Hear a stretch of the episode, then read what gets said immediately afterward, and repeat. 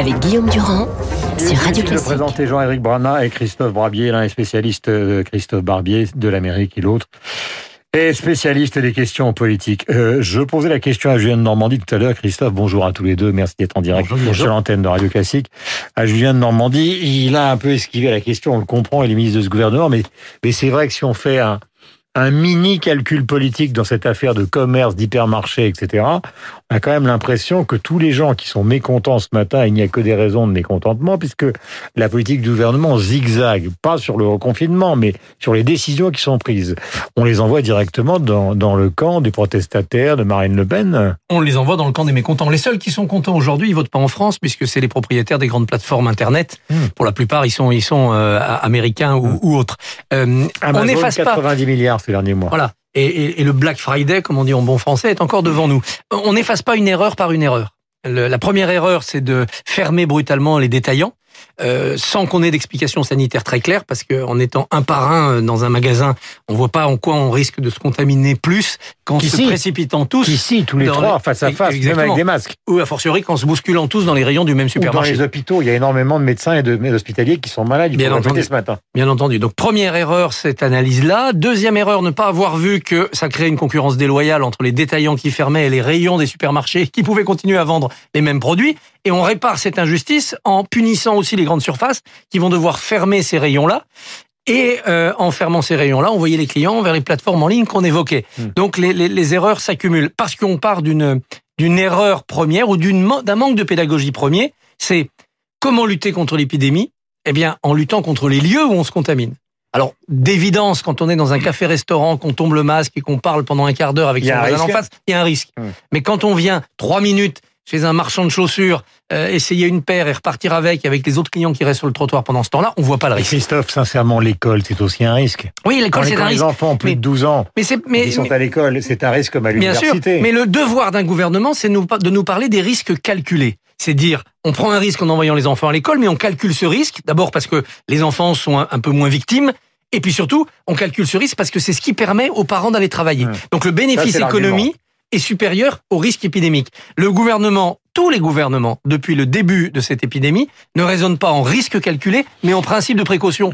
C'est-à-dire, on veut un risque zéro. Un risque zéro pour les ministres d'aller en cour de justice de la République. C'est la thèse de Sylvain Tesson dans le Figaro ce matin. Exactement. On passe son temps à vouloir se protéger alors que la vie, c'est une autre expérience. Voilà, comme le dit Tesson, ça commence ce principe de précaution dans nos têtes. C'est-à-dire qu'on considère que la vie, c'est la longévité. Avoir encore quelques années de vie, encore une minute, monsieur le bourreau, alors que la vraie vie, normalement, c'est l'intensité. Mieux vaut mourir à 75 ans en ayant une vie formidable qu'à 95 ans en ayant passé 20 ans en confinement. Or, aujourd'hui, le citoyen exige du politique... Il était incapable de Normandie de dire quand ça allait s'arrêter, le confinement. Et bien sûr. Mais bien sûr, et pourquoi ne pas confiner le jour où il y aura un pic de pollution ? Et pourquoi ne pas confiner le jour où il y aura une épidémie de grippe ? Et pourquoi ne pas confiner ? Donc, on n'en finira jamais. Mais ça commence dans la tête des citoyens. C'est la relation à la vie et à la liberté qui doit l'emporter sur la conception qu'on en a aujourd'hui, c'est-à-dire uniquement la sécurité, le principe de risque zéro, et l'égalité. C'est-à-dire, je veux bien être confiné pourvu que tout le monde le soit. J'ai une question à vous poser, et après j'enchaîne avec Jean-Éric. Est-ce que vous avez entendu, mon cher Barbier, depuis que vous êtes sur le plateau de BFM TV et ailleurs, un seul médecin qui vous ait convaincu de A à Z ? Aucun. Aucun, pour 2 raisons. D'abord parce que la contradiction médicale a été maximale, c'est la cacophonie, une cacophonie qui cache des querelles de chapelle, bien sûr, mais aussi de vraies errances du savant. Les savants ne savent pas. C'est la phrase de Bachelard, la vérité en science est une erreur rectifiée. Voilà, exactement. Eh bien, ça c'est la première raison. La deuxième raison, elle m'est plus personnelle, c'est que je pense que Molière a raison.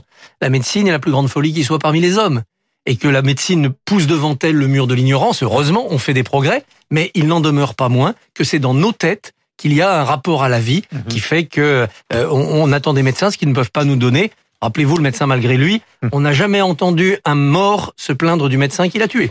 On ne déplace jamais Jean-Éric Branaa sans une certaine forme de musique. Et évidemment, l'interrogation concernant l'Amérique ce matin, c'est de savoir si ce que nous disait Laurence Haïm tout à l'heure, c'est-à-dire un pays où la tragédie est toute proche, comme en France et comme à Vienne, où la violence est toute proche, puisqu'on voit les grandes villes américaines se barricader, quel que soit le résultat, qu'il s'agisse de Biden ou de Trump, est-ce qu'on pourra entendre encore cette Amérique qui rêvait de rejoindre la Lune, celle de Sinatra, Fly Me to the Moon ?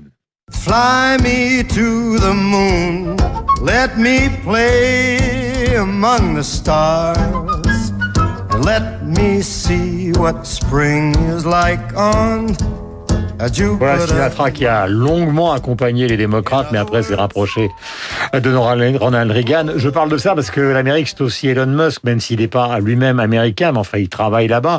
Il y a eu ce rêve, ces GAFA qu'on critique énormément et que vient d'évoquer Christophe parce qu'ils jouent un rôle destructeur, enfin ils jouent un rôle à la fois innovateur et destructeur dans notre vie. Est-ce qu'on peut retrouver cette Amérique optimiste qui nous a fait rêver, ou est-ce que là on est dans, Jean-Éric, quel que soit le résultat, une sorte de fossé du leader du monde occidental? Ah non, mais je crois que cette Amérique, elle est toujours là. Il faut quand même pas noircir le tableau. L'Amérique que vous aimez, que j'aime, que Christophe aime, on la voit quand même en arrière-plan. Même pendant ce mandat de Donald Trump, on arrivait à aller sur Mars.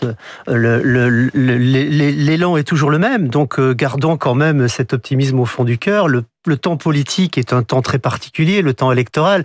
En réalité, très peu d'Américains sont touchés par la folie électorale que nous aimons tant autour de ce plateau, et ils vont se mobiliser cette fois-ci parce qu'il y a un événement très particulier, et la mobilisation est une surmobilisation, on le voit déjà avec les premiers chiffres, 95 millions d'Américains ont déjà voté, on nous annonce un chiffre à 150, 160 millions, ça veut dire que même le record de Barack Obama, 69,5 millions en 2008, devrait être battu par un des deux candidats. Mathématiquement, il peut pas en être autrement. Donc ça, mais c'est un temps très court. Après, va reprendre le temps quotidien. Chacun retourne à ses affaires, a envie de prospérer, a envie d'être heureux, a envie de s'occuper de sa famille. On a vu des choses dans les derniers jours avec des reportages absolument ahurissants. Mais comment ne le serait-elle ? Personnes qui vivent dans le sous-sol de New York. J'étais à New York au mois d'octobre dernier, c'est-à-dire à Toussaint la dernière pile il y a un an. C'était encore la ville d'une certaine forme de gaieté. Et maintenant, vous allez sur Madison Avenue, vous allez dans le bas de la ville. J'ai pas été depuis un an parce que c'est impossible.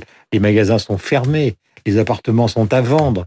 Il n'y a plus personne dans les rues. Les gens ont la trouille de prendre les ascenseurs parce que tout ascenseur devient un danger potentiel avec évidemment la climatisation qui tourne, etc., etc.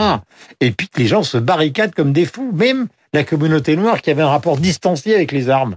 Alors, il y a plusieurs choses dans ce que vous venez de dire. D'abord, le cas... Je fais le romancier. Bien sûr. Mais le cas des grandes villes ne tient absolument pas à la politique actuelle, ne tient pas en tout cas cas du président des États-Unis. Les villes, ça dépend des villes ou des États. Et c'est vrai que l'état des grandes villes, effectivement, peut être dégradé à certains endroits, mais c'est pas nouveau. Vivre dans une cave à New York, c'était déjà le cas il y a 15 ans. Hein. Pas à ce point-là. Je vous assure que les sous-sols se vendaient une fortune, déjà, ou se louaient une fortune à New York il y a 15 ans. Pour le reste, le fait de se barricader, c'est bien normal qu'on se barricade aujourd'hui si on a un commerce à côté de la Maison-Blanche, parce qu'on sait qu'il va y avoir des manifestations, et qu'aujourd'hui, manifestation veut dire dérive. Malheureusement, ça fait partie de ce rituel. On ne sait pas d'où trop il est venu, mais ça paraît complètement immuable. Quand les gens sont dans la rue, il y en a toujours pour aller casser les boutiques à côté. C'est surtout pour ça que les gens se barricadent. Ils ne se barricadent pas dans toute l'Amérique, il ne faut pas non plus exagérer. Et pour ce qui concerne les armes, n'oublions pas que c'est quelque chose qu'on a régulièrement aux États-Unis. Sous Barack Obama, en 2008, il y a eu un pic dans la vente des armes. Pourquoi ? Parce qu'il avait proposé de les interdire, et c'est exactement ce que fait Joe Biden cette fois-ci. J'ai une question, je suis une sorte d'hologramme de Christophe Barbier. Imaginons que Biden, si c'est un tsunami, Trump partira. Mais est-ce que vous êtes certain que si la situation est complexe, il va partir ? Alors moi, rien ne me dit qu'il ne partira pas. En réalité, je le prends à l'envers. Je vois pas pourquoi on fait du catastrophisme. Excusez-moi, je présente un visage optimiste ce matin, mais en réalité, si on regarde... Il faut dire à tous les auditeurs de Radio Classique que vous portez un masque plus...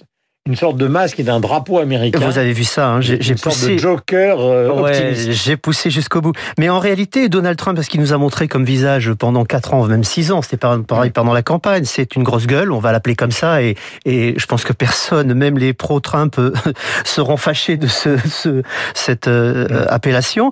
Mais après, quand on pousse au bout, il revient toujours en retrait. C'est ce fameux commerçant new-yorkais, justement, qui fait du deal en poussant très loin le bouchon et puis qui le ramène. Alors, ce qu'il nous dit aujourd'hui, c'est ça va être compliqué, il y aura le chaos, je ne vais pas concéder, les gens vont descendre la rue. Il nous a dit la même chose en 2016. C'est-à-dire que si jamais il perd, il partira. Mais bien sûr qu'il partira, il voudra partir la tête haute. Ce qu'on a compris de Donald Trump aussi, c'est qu'il a une forte idée de lui-même et qu'il veut laisser une trace dans l'histoire qui soit la plus honorable possible. Or, s'il ne concédait pas, ce qui n'est jamais arrivé dans l'histoire américaine, à part en 1800 et en 1804, ça serait une vraie tâche dans son CV. Après l'impeachment, on dirait que ça a été le président qui a mis le bordel, et il n'a pas envie de ça. Sur sa carte de président américain qu'achètent les petits écoliers américains, il a envie qu'on dise que c'était un grand président conservateur et qu'il a laissé une belle trace. Christophe, dans l'histoire française récente, il y a eu avec Emmanuel Macron à l'égard de Donald Trump, une histoire qui était relativement compliquée. C'est-à-dire que Macron, au départ, il a souhaité séduire Trump. Ça a commencé par cette poignée de main qui a duré on ne sait pas combien de temps. Il y a eu le dîner à la Tour Eiffel. Ils étaient sur des positions de politique étrangère qui étaient radicalement différentes, mais Macron s'est dit, c'est en le séduisant que je vais le ramener à une sorte de multilatéralisme et d'une certaine forme de compréhension. En fait, ça n'a pas marché sur l'Iran, ça n'a pas marché sur l'écologie. En fait, ça n'a jamais marché jusqu'à présent. Donc, au fond, ce matin, vous avez l'impression que quoi? Que Emmanuel Macron, il n'a qu'une seule envie, c'est que Biden passe? Pas forcément. Pas forcément. Ça n'a pas marché, le rapport séduction-bras de fer avec Donald Trump, ça n'a pas marché pour les résultats. Et sur l'Iran, sur l'écologie, on n'a pas changé l'Amérique, on n'a pas changé Trump. Ça a marché pour Macron.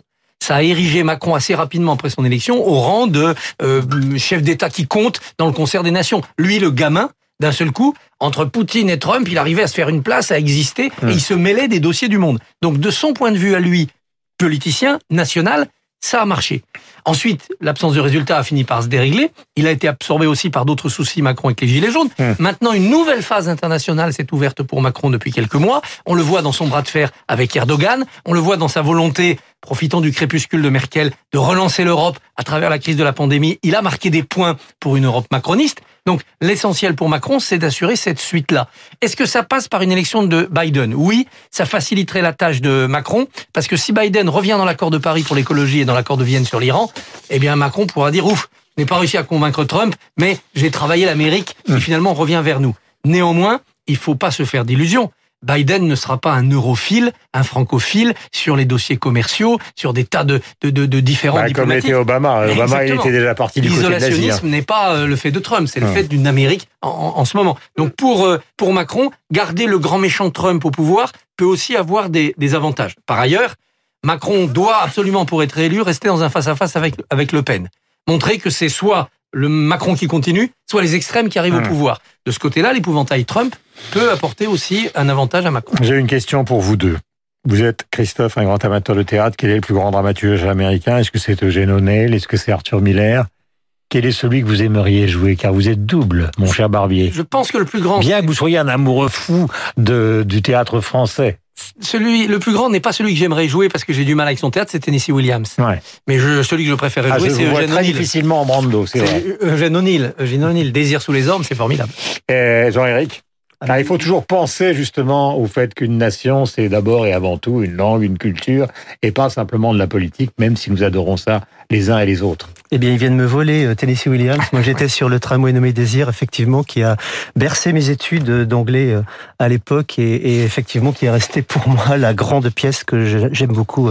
Voilà, avant de retrouver Lucille Bréau, nous allons écouter non pas Bob Dylan, non pas James Brown, qui pourtant avait chanté Living in America, non pas Sinatra, que nous venons d'écouter, mais ce titre incroyable, un peu comme celui des Beatles, avec une complexité harmonique total des Beach Boys. Après tout, pourquoi ne pas sortir de cette élection avec de bonnes vibrations?